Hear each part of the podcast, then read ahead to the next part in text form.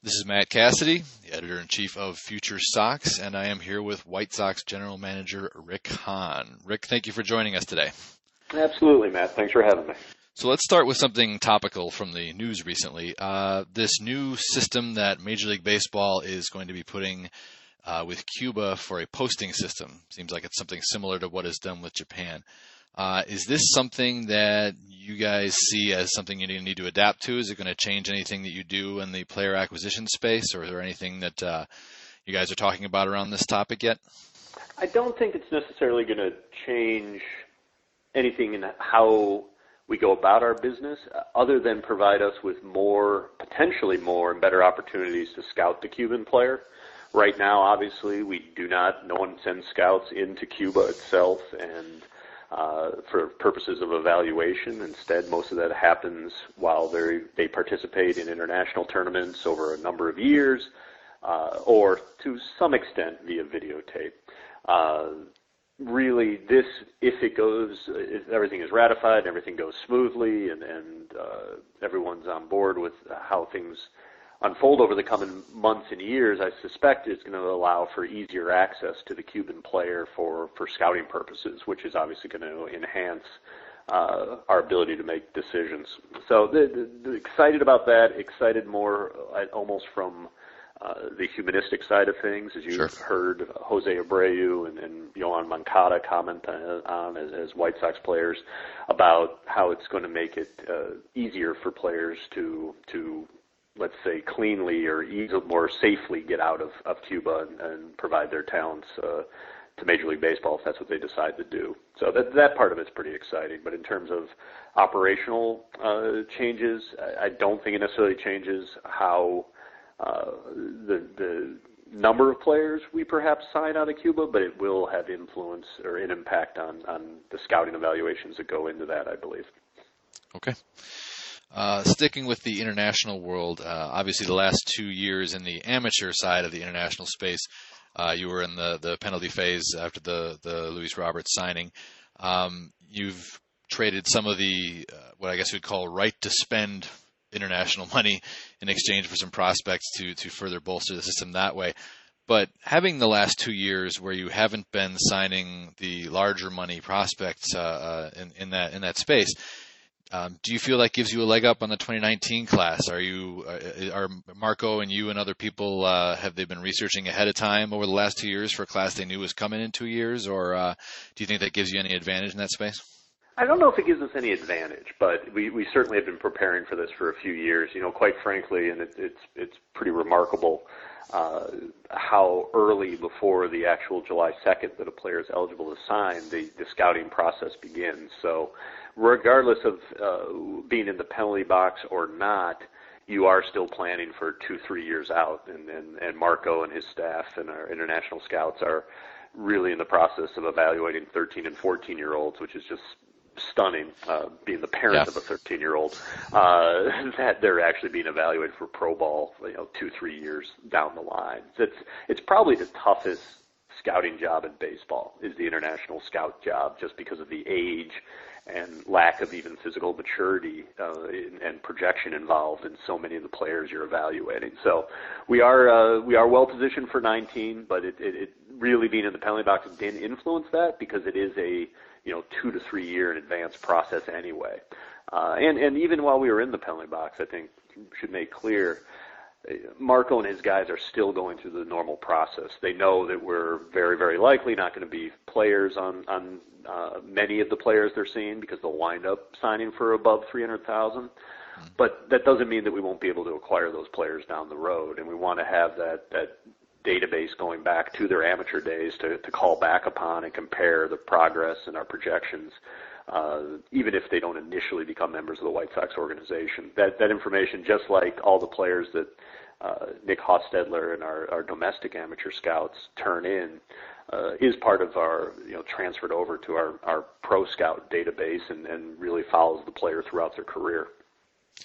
Okay, and sort of following up on that, since you've been trading away those allotments, those rights, if you will, do you feel that you're going into a situation where you would consider going back into acquiring bonus pool space in the future? Is that something that would potentially be part of the plans? Yeah, it's conceivable. It's frankly much more player driven. We know who Marco is targeting for 19. We know the general price points about what it's going to take to get those players done, and if it so happens that Marco and his guys have conviction on more players or more costly players than were allotted in that space, then we would certainly be open to potentially acquiring more if viable. As we sit here right now, that's not how things seem to be unfolding in 19. But again, it's still a fluid market, and we'll be flexible as we head past even July 2nd of 19. If other opportunities arise later, then you can always potentially adjust on the fly. Okay. One more question on the foreign market before we turn to the domestic side. I was discussing with some of the other writers the other day that when we talk about international amateur scouting, when I look through what the White Sox have done acquisition-wise, it has been probably since Ho Yu Lin that I can remember a significant name coming from somewhere other than Latin America in that international space into the White Sox system. Do you guys have any eyes on places in the Far East like Japan or Korea or Australia or some of these other markets, or do you, is that the place that you're looking right now? We do. We do have boots on the ground, for lack of better description, in the Far East that provide us, White Sox-owned reports. We also, like every other team, subscribe to statistical and video services that provide us further reinforcement on those leagues as well. So it's not obviously nearly as big of a footprint as we have in Latin America, as is the case with most clubs. But we still feel it's important to have our own scouts funneling information into our system there. They would wind up getting cross-checked on premium-type guys, on guys that may wind up being posted and be more costly than a six-figure international signing like in the Dominican or Venezuela. But we certainly, that process begins with White Sox scouts recommending the cross-checking process start. Okay. Now turning more to the domestic side of things, with the Latin American pipeline, though, opening back up and with obviously the attempt to build the sustainable talent model that you guys have worked towards, has there been any thought given to the White Sox adding one more minor league affiliate, given that more than half the major league teams now are going to have 7 domestic affiliates, whereas the White Sox currently at least have 6. Has there been any discussion at all about going down that road? We've talked about that a decent amount. We've talked about altering our current composition as well as adding to it. Chris Getz, our head of player development, feels comfortable at this time about the number of spots that we have and how we have them allocated between currently the Pioneer League and the Fire League. But it is something that we've at least discussed internally down the road. A good portion of it depends on the volume that's coming in, primarily internationally at the lowest levels, but obviously some high school draftees do start there as well. And it's a bit of a factor of the composition of the type of input you're getting into the system. Having been in the penalty box for a couple of years, having had some little bit more college-heavy drafts in the last few years, we haven't quite felt that strong need for the additional lower-level affiliate, but it's certainly something that we could pivot to at some point in the future. Okay. And related to that, by the way, as far as I know, as we approach the end of the year here, I've not seen anything official about the PDC renewals for either Kannapolis or Great Falls. Maybe I missed it. Do we know if those are a done deal or if something else is happening, if you can even speak about it? Yeah, I don't think we've announced anything on those just yet, but we're certainly we're in conversations with them. And as you know, Kannapolis is in the process of ownership change as well as the new park, breaking ground on a new ballpark down there. So that's been a real good situation for us over the last several years, and we look forward to that continuing. Okay. So a lot of discussion in the media recently about minor league pay and the fact that, in a lot of people's view, there's an issue there with the disparity, not just between Major League Baseball and minor league baseball, but just generally how minor leaguers are paid. And obviously, it's a complex subject. I'm not going to ask you to talk about anything around some of the legal things going on, but I do know some clubs are doing some things individually to try to kind of enhance the environment that way, whether it's around diet or around housing or anything that can sort of help with that. Is the White Sox doing anything in that space to try to sort of improve that world? Yeah, you hit the nail on the head. Not only that I can't really get into any of the pending legal action or complexities involved in that, but that clubs, including the White Sox, are doing what we can in certain elements of the minor league experience to help make it more comfortable and improve performance of our players. And as you said, those two primary areas are in housing and perhaps even more importantly, nutrition. We've taken over our how should I put it? Our supply of food, it comes only from White Sox sanctioned menus and suppliers, whether at home or on the road. And we've also augmented the outside of the specific per diem that all the players receive. We've actually created a separate account to provide for all the food in home and road clubhouses, well beyond what it was in previous years. And that it was a bit of a antiquated system in terms of how it was run, in terms of you have these, especially at the lower levels, you have these clubbies who obviously have a number of responsibilities, none of which are simplistic, responsible for feeding players on the road, and more often than not that would wind up being some sort of peanut butter and jelly sandwich or some sort of fast food carry out pregame or postgame, which was strictly because of ease, habit, and affordability, all of which was understandable based upon the structure that was in place. We're certainly not alone in trying to address this and ameliorate it for the players and put them in a much better position to perform by improving their diets, but we, like other clubs, view it as a pretty high priority in recent years and one that we're continuing to improve. Okay. Wanted to ask you about the kind of the balancing of the prospects in the system a little bit. And what I mean by that is, like any system, there are sort of some positions where you have more depth of talent than others. Obviously, the current system, for example, is steeped particularly in outfield talent. Whereas there may be other positions where there isn't as much there.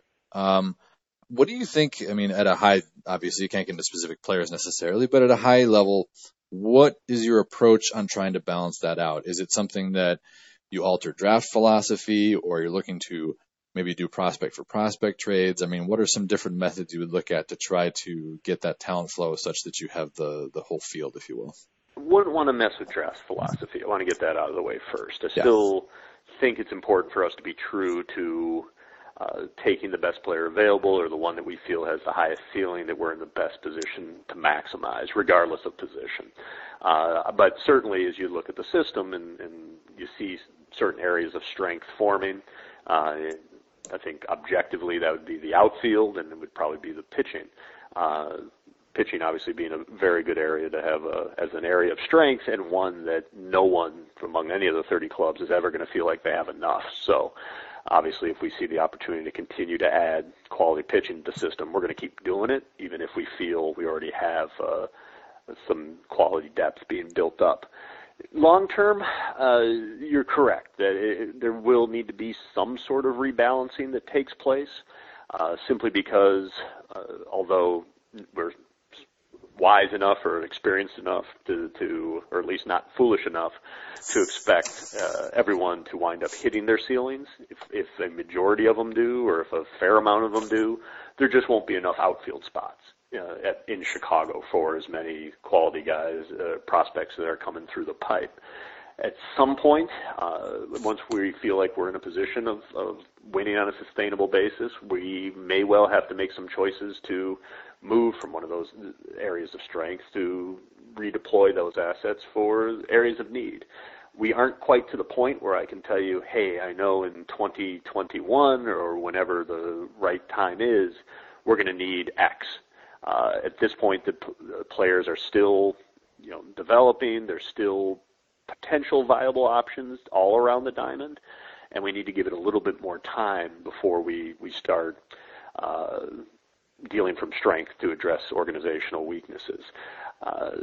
We had this conversation recently because we do have clubs that have reached out. We've reached out to others ourselves to talk about prospect for prospect deals over the course of this past off season. And if we did come across something that we felt made sense from a player standpoint, we would do it. But we're not yet to the point where we're looking at our projected 25-man roster, or even at the 40-man roster decisions, and be like, man, we really need to redeploy these outfielders to get more balance in the infield or something like that. I think that day may come, but we're not quite there yet. Okay. That is a perfect lead into my next question, which is about the 40-man decisions, because you recently went through that exercise, and it seemed the gambles that were taken did pay off, and that you didn't lose any other than the minor league side. On the major league side, you didn't lose any prospects in the Rule 5. How are the decisions made around Rule 5 protection as far as the 40-man goes? And I ask that because it's clearly not just about who the best prospects are among the eligible players, because you're also factoring in things, I'm sure, like, time to readiness and the risk that other teams may take as far as who they would take and try to put on a major league roster. Exactly. Are there any other factors in that? I'm just sort of curious how the decision making on that goes at a high level. Sure. I think in general it's kind of a three-pronged test, with the first two being more important than the third. The first threshold is, do we think this player is going to get taken? Which is obviously pretty simple. If you don't think the player is going to wind up getting taken, there's really not too great of a need to protect the player. The second one is whether you feel like if they were taken, they're capable of surviving and contributing on a 25-man roster for an entire season. Now, that obviously varies. It's a little different when you're talking about a team selecting the player that's perhaps in a position to win, and they're looking to, let's say, round out their bullpen, or they're looking for a fourth or fifth outfielder who might bring some speed and defense skills that would balance them out. It's a little easier for them or a rebuilding team to protect a player or carry a player for an entire season. If it's a toolsy outfielder, that's probably not going to go to a contending team that's going to be able to hide him for an entire season on their active roster. So again, the first step is he going to get taken? The second sort of part of the analysis is how likely are they to survive given their skill set and where they may be taken at the major league level for the entire season. And then I guess sort of the third element, which I said was a little less important, is how would we feel if in fact they were taken and they did survive for the entire season? Would it leave a void in the system? Would we be unable to replace or really hurt from a depth standpoint? So again, you take some decisions over the last couple of years. This most recent year, Zach Thompson, he was someone who we felt probably had the skills to survive. We weren't quite sure if he was going to get taken. And if he was taken, it would be an opportunity for a kid to establish himself. And we had some right-handed relief depth behind him. So given the sort of analysis about his readiness and likelihood of getting taken, as well as the organizational depth, we're willing to take a chance on him, and frankly, we're thrilled that he was not claimed, and that it wouldn't shock me if he wound up contributing to the 2019 White Sox in some sort of way or form, just not necessarily on opening day or with the restriction of it being not for the entire 2019 season. Okay, I've got two more for you. Mm-hmm. I'm going to ask about analytics, which everybody asks about, but I'm going to take a little bit different angle. We've read a lot in the last year in the minors, about use of TrackMan data and similar data with the pitchers, especially talking about, spin rates and which pitches are more effective and things of that nature. But you recently made a hire, a guy by the name of Matt Lyle, who was kind of in the I don't know if you want to call it the third party space, but I mean, like, he was sort of out in not in the typical baseball stream, perhaps. What is his involvement in things, and is there a sort of a new track being built within the front office as far as that analytics go that's different than what we've already been discussing the last year? Well, I suppose I don't know if I view it as a different track or just the natural evolution of things, in that as TrackMan has grown and the availability of large data throughout the minor league system has become more readily available, we've adapted. We've added Everett Tieford prior to last season on the pitching side, as you alluded to, and who helped work with all of our pitching coaches and directly with our arms on the use and analysis and implementation of that data and how to maximize performance based upon what that data was showing. And this offseason, you know, Getsy added Matt Lyle to the organization to do something similar on the hitting side. It's cliche, but it's really just looking through the other lens of the binoculars and something that works in conjunction with our coaches and our more subjective evaluation side of things. It's really just putting us in the best position to use the available data to provide the best holistic picture of what a player is currently capable of doing and means of improving them going forward. Okay. Last topic. So when it comes to rebuilds, there are a lot of people who feel that a rebuild that is heavier on the offensive side of the game are more likely to be successful than the pitching side. And perhaps that's because of more injury risk with pitchers or whatever the reasoning is. Do you have any particular philosophy or people around you in the front office have any particular philosophy as to leaning in prospect acquisition and development more one way or the other? Do you agree even with the idea that building on hitters and then acquiring pitchers later is more likely to be successful than the other way around? Yeah, I'm not too familiar with that theory or writings along those lines, but just in general,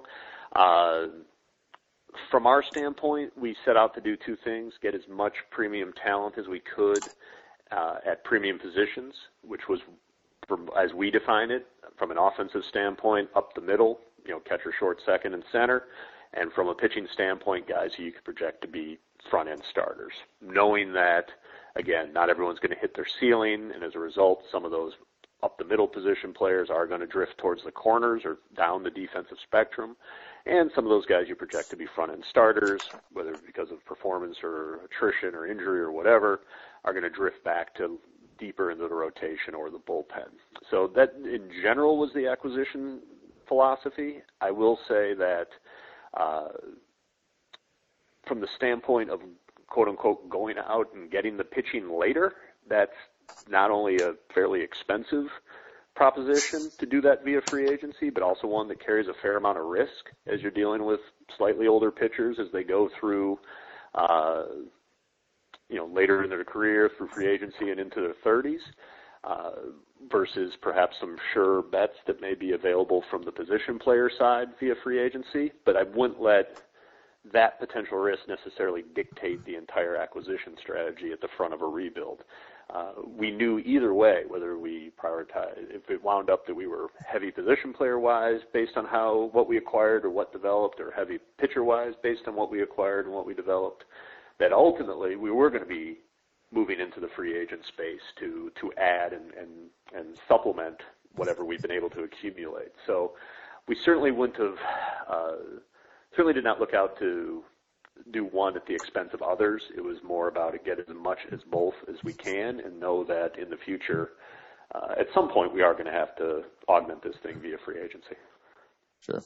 And speaking of free agency, I should probably leave you back to the rest of your job. This is General Manager Rick Hahn of the White Sox, also fellow Trevian Rick Hahn. And thank you for your time. I greatly appreciate you taking it out of your day, and I hope you and yours have a happy holiday. You too, Matt. Thanks for having me. Right. Take care. Thanks, Rick.